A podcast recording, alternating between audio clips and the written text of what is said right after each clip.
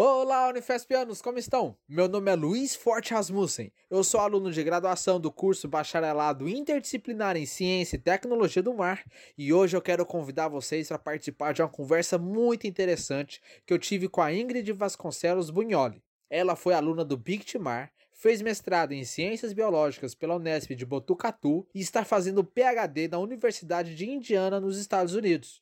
Ela veio contar pra gente sobre o processo que ela passou para estudar fora do país e sobre o seu perfil no Instagram, arroba Pesquisa Sem Fronteiras. Embarque comigo nessa conversa e quem sabe no fim conseguiremos responder.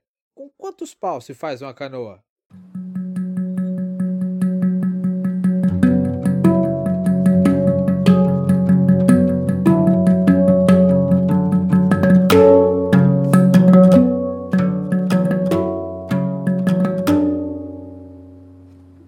Olá, Ingrid, tudo bem com você? Olá, Luiz, tudo certo? Obrigada pelo convite. Eu que agradeço a sua participação. Você pode se apresentar para os nossos ouvintes, por favor? Claro. Bom, meu nome é Ingrid Bunholi, eu sou mestre em Ciências Biológicas e, inclusive, eu sou ex-aluna do BICT. Tive minha formação na Unifesp, sou da turma 03 e fiz tanto o BICT quanto a Engenharia Ambiental. E aí, depois disso, eu fui fazer o meu mestrado na Unesp de Botucatu, é, mestrado em Ciências Biológicas, com ênfase em Zoologia, e atualmente eu sou aluna de doutorado na Indiana State University. Que legal. E esse é o, o ponto da nossa conversa. E aí vem minha primeira pergunta. O que, que te levou a buscar a oportunidade de estudar fora do país? O que, que te moveu? Desde o começo da minha graduação, eu sempre quis ter a minha formação com foco na pesquisa, né? Então, eu, eu, sempre quis seguir essa carreira acadêmica. Eu sabia que um dia eu tenho vontade de ser uma professora numa Unifesp, numa USP, alguma universidade bem consolidada. E nosso país, infelizmente, eu vejo isso como uma questão negativa, eles valorizam muito quem tem parte da formação em outro país, né? Então, as próprias universidades, elas valorizam mais quem tem uma parte de, uma, de formação em outro país do que na, dentro do próprio país. Mas eu acredito que isso também seja vinculado com a questão de experiências, de ter uma é, imersão em outra língua e tudo mais. Então, eu sempre soube que era esse o caminho. E o meu orientador da Unifesp, né, que me orientou na iniciação científica e no mestrado, ele sempre falou que pelo fato de eu ter começado bem cedo a minha carreira acadêmica, que eu fiz duas iniciações científicas, ele falou que eu tinha bastante potencial para tentar aplicar para alguma oportunidade fora do país. E assim eu resolvi ir, porque eu sei que lá na frente eu vou conseguir colher bons frutos é, por ter tido essa experiência fora do país. Entendi.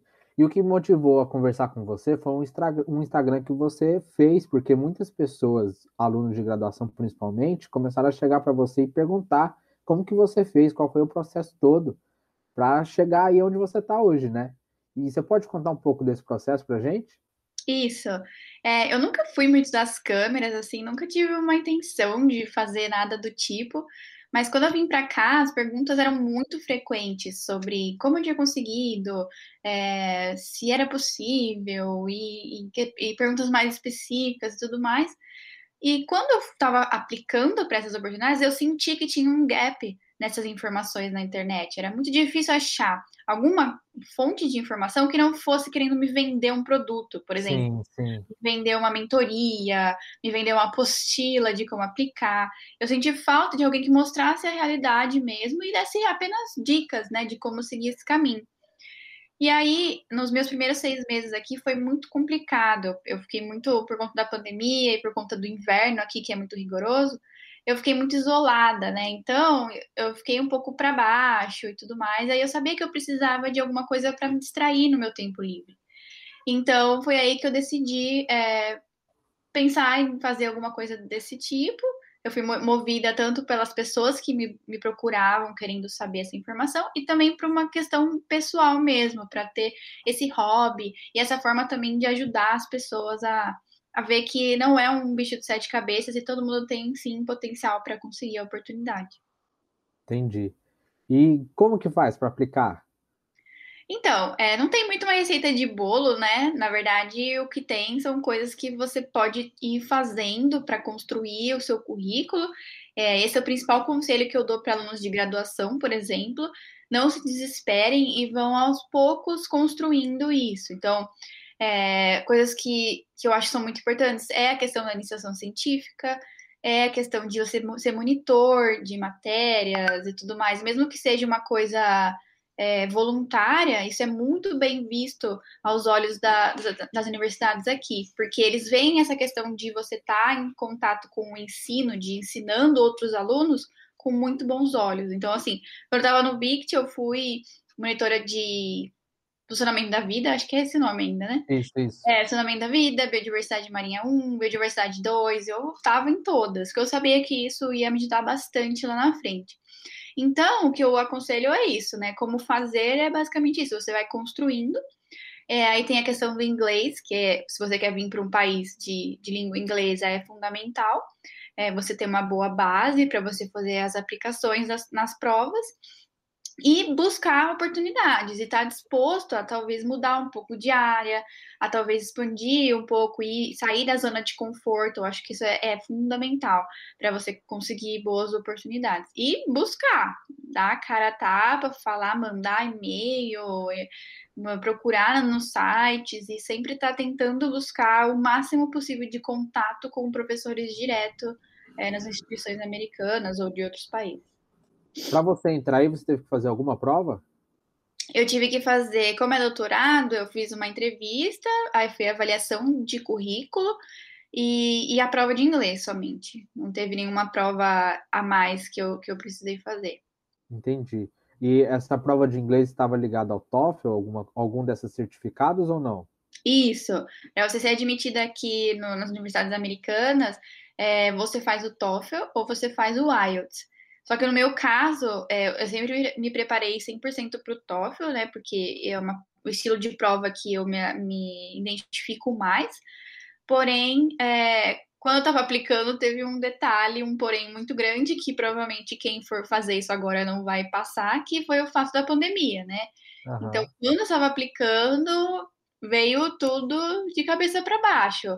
E aí, uma das alternativas, porque a prova do TOEFL ela foi cancelada, porque é uma prova presencial e todas essas questões foram canceladas na época, é, era fazer uma prova que chama Duolingo English Test, que é da plataforma do Duolingo mesmo. Ah. E agora eles estão implantando provas de proficiência, tá, já é aceita em várias universidades que é uma prova online e é uma prova muito mais acessível em questão né, financeira. Enquanto o TOEFL custa acho que 200 dólares, o Duolingo custa 60 dólares. Então, assim, é uhum. muito mais acessível.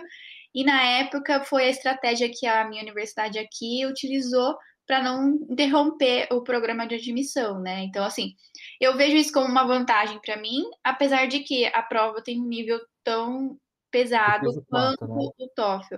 E um ponto que aconteceu é que, como era uma prova assim recente, recente não tinha quase nada na internet para eu poder estudar para ela. Então eu fui meio que na cega, assim. Eu fui com a base que eu tinha para estudar no. Eu tinha estudado para o TOEFL, porque o que aconteceu, eu cheguei aí fazer a prova do TOEFL, foi em Santos, inclusive. Uhum. É, só que aí eu cheguei lá e a mulher falou que, que eles não estavam aplicando, e ninguém me mandou nenhum e-mail falando que, que tinha sido cancelado. Então. Putz. eu dei a cara na porta, ainda bem que foi em Santos, né? Porque geralmente essas provas tem que ir para São Paulo para fazer e tudo mais. Entendi. Mas aí que começou todo o estresse, porque eu tinha um deadline para entregar esses resultados. Então, eu não podia esperar para até reabrir, ou então a, a, a, o TOEFL ter uma outra opção de fazer em casa, por exemplo. Então, eu tinha que, que vir com alguma solução. Entendi. E agora você tocou em dois assuntos que eu quero perguntar. O primeiro é a pandemia. Eu lembro de estar tá olhando no Facebook do Bict e eu lembro de ver uma publicação sua que tinha acontecido algum problema, que a pandemia tinha atrapalhado alguma coisa. Porque o consulado americano no Brasil estava fechado até um mês atrás, basicamente. Uhum. Então ele ficou um ano fechado por conta da pandemia. E eu precisava do meu visto de estudante, né? Obviamente. Sim. E eles, eh, a gente entende a causa, o porquê estava fechado, né, por conta da pandemia, não era o momento de fazer esse tipo de coisa, Mas para estudantes, a gente não via o motivo de eles fazerem isso, porque outros países da América Latina, por exemplo, estavam abrindo exceções para estudantes. Por quê? Porque a gente tinha que estar aqui no ano letivo para o início do, das aulas, só que o consulado do Brasil ele não estava abrindo exceção para ninguém. Então foi aí que a gente, eu e mais outros estudantes né, que estavam na mesma situação que eu, a gente resolveu se mobilizar para chamar a atenção da mídia e tudo mais, né? É, a gente até conseguiu uma reportagem na Band, a gente saiu lá e tudo, a gente fez o abaixo assinado, que foi inclusive o que eu postei no grupo do Bict. Mas no final das contas, para leva, para minha leva e dos meus colegas, não não é, resolveu, não resolveu nada. Eu tive que ir para outro país para fazer meu visto, então foi uma foi uma novela, Nossa. foi uma dificuldade ainda maior, porque eu tive que ir para o Chile e aí eu fui para o Chile tirar o meu visto, porque lá eles estavam fazendo essa exceção para estudantes. E fiquei 18 dias lá, porque era para cumprir a quarentena e ainda assim esperar sair o visto. E aí eu viajei direto de lá para os Estados Unidos, entendeu? Então teve esse, esse grande empecilho além dos outros detalhes que aconteceram. Entendi.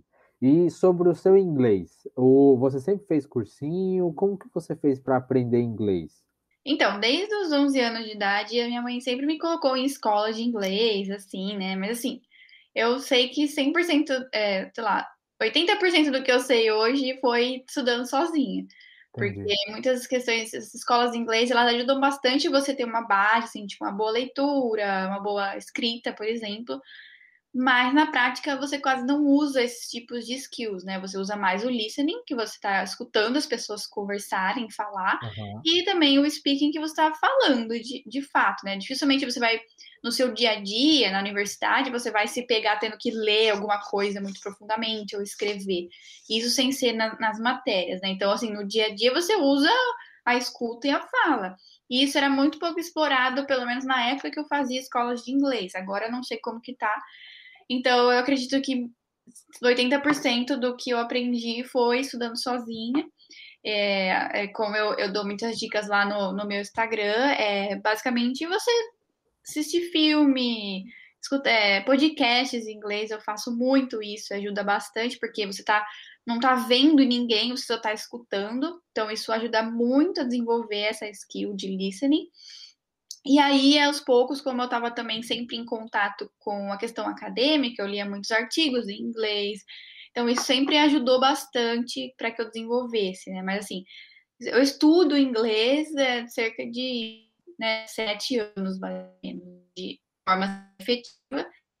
E para as provas de proficiência, aí tem que estar um ênfase mais diferenciado, infelizmente, porque muito do que é cobrado nas provas não é nem questão do inglês, mas assim, como você conhece a estrutura da prova.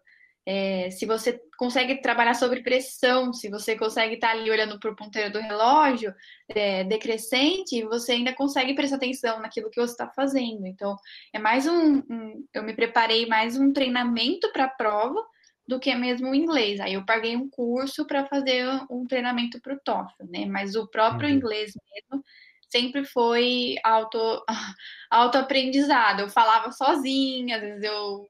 Eu sempre gostei muito de dar aula, né? Então, uhum. o que, que eu fazia? Eu estudava gramática, e aí eu pegava meu caderno e começava a dar aula pro invisível, né? Pra minha cachorra, coisa do tipo, só para eu poder praticar a fala também, e aí fixar o conteúdo na minha mente. Que legal. E hum. Ingrid, o... a gente sabe que as universidades americanas elas não são públicas que nem no Brasil. Você tem uma bolsa para estudar aí? Isso, aqui é, não existe universidade pública, como a gente já está acostumado no Brasil, mas tem as universidades, geralmente as que carregam o state no nome, como é o caso da minha universidade, que é a Indiana State University, elas recebem uma verba do governo. Então, o que acontece? As, a mensalidade, digamos assim, é um pouco mais barata, né? Agora, uhum. diferente das universidades que, sei lá, particulares como Stanford, é, Harvard, coisas assim, que aí as mensalidades são caríssimas, né? Mas de qualquer forma, todas aqui você tem que pagar, não tem? E é muito dinheiro, mesmo essas que têm esse, esse auxílio do governo do estado, né?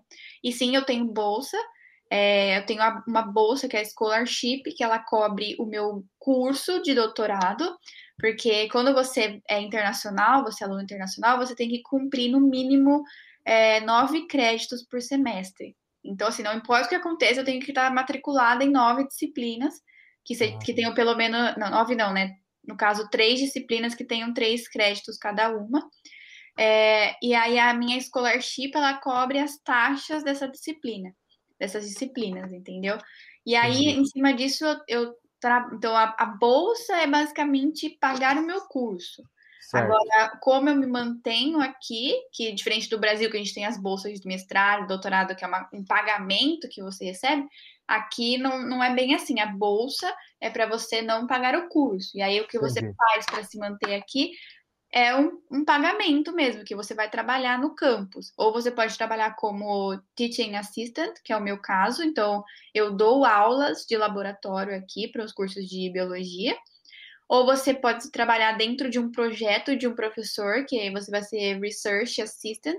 Então, esse professor tem um, um, um grant, né, um, uma, um projeto que ele recebeu financiamento e aí ele precisa de pessoas para trabalhar nesse projeto, aí ele contrata você como research assistant. Ou então você trabalha nas, na área administrativa, sei lá, na recepção, recepção de, da academia da universidade, coisas assim. E então você recebe a sua stipend, que é o seu salário mesmo. Então a bolsa, de fato, é para cobrir os meus gastos dentro do curso. Entendi.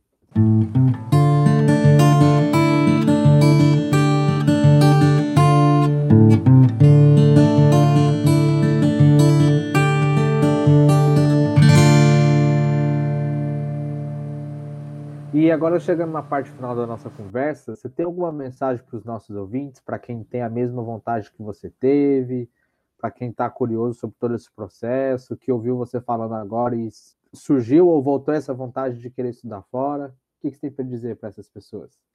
Ah, o que eu digo assim, não desanimem. Apesar de a situação no Brasil, ela não é a maior né, incentivadora para que você siga esse caminho acadêmico, é, eu acho que, assim, muita coisa ainda vai mudar, eu espero. E se você tem essa vontade, porque eu acredito que quando você quer seguir uma carreira acadêmica, você tem que realmente gostar do que você faz. O que eu sempre falava, porque tinha alguns amigos que, ah, vou fazer mestrado porque vou sair do BIC e vou fazer mestrado, porque não tem muita opção do que fazer. Mas assim, não pensem dessa forma. Claro que o mestrado ele pode te abrir portas para o mercado de trabalho também, Porém, se você seguir uma carreira acadêmica só por conta de falta de opção, eu acho que não é a melhor opção.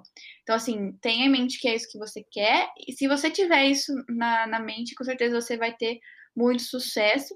Eu já estive na posição de muitos de vocês, né, do, dos espectadores do, do. É, eu sei que o Bict, ele tem essa, essa incerteza que todo mundo carrega, uma das perguntas que eu recebi no meu Instagram era se o BICT, a formação do BICT, ela tinha algum impacto quando você vai tentar alguma coisa fora. E eu não encontrei nenhum impacto, eles consideram isso como uma formação como qualquer outra.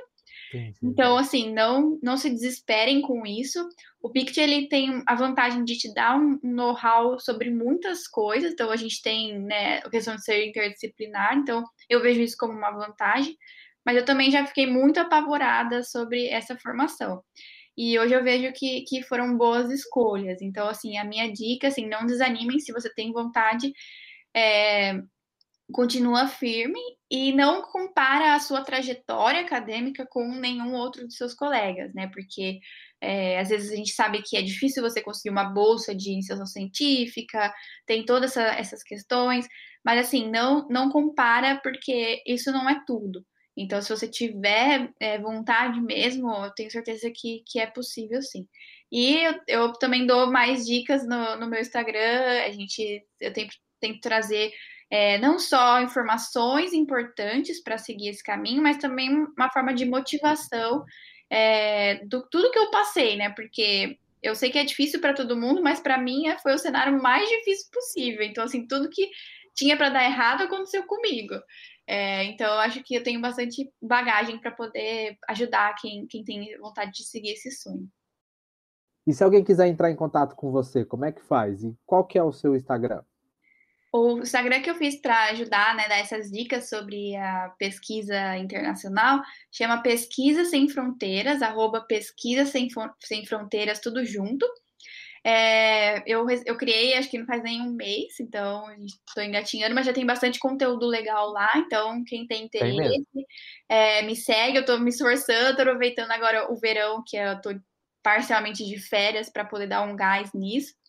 Mas é, quem tiver interesse, só ir lá, pode me mandar mensagem. Eu também tenho meu perfil pessoal, que é Ingrid Bunholi, então é facinho de achar.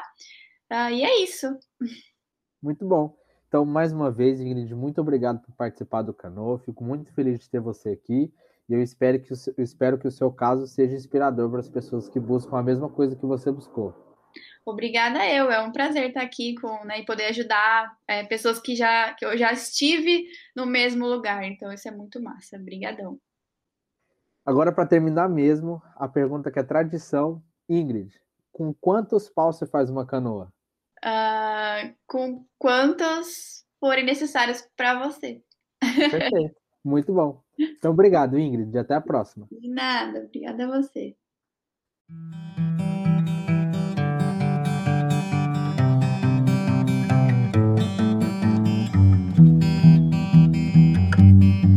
O projeto Com Quantos Paus se Faz Uma Canoa é um podcast que fala sobre ciência e tecnologia nas universidades públicas.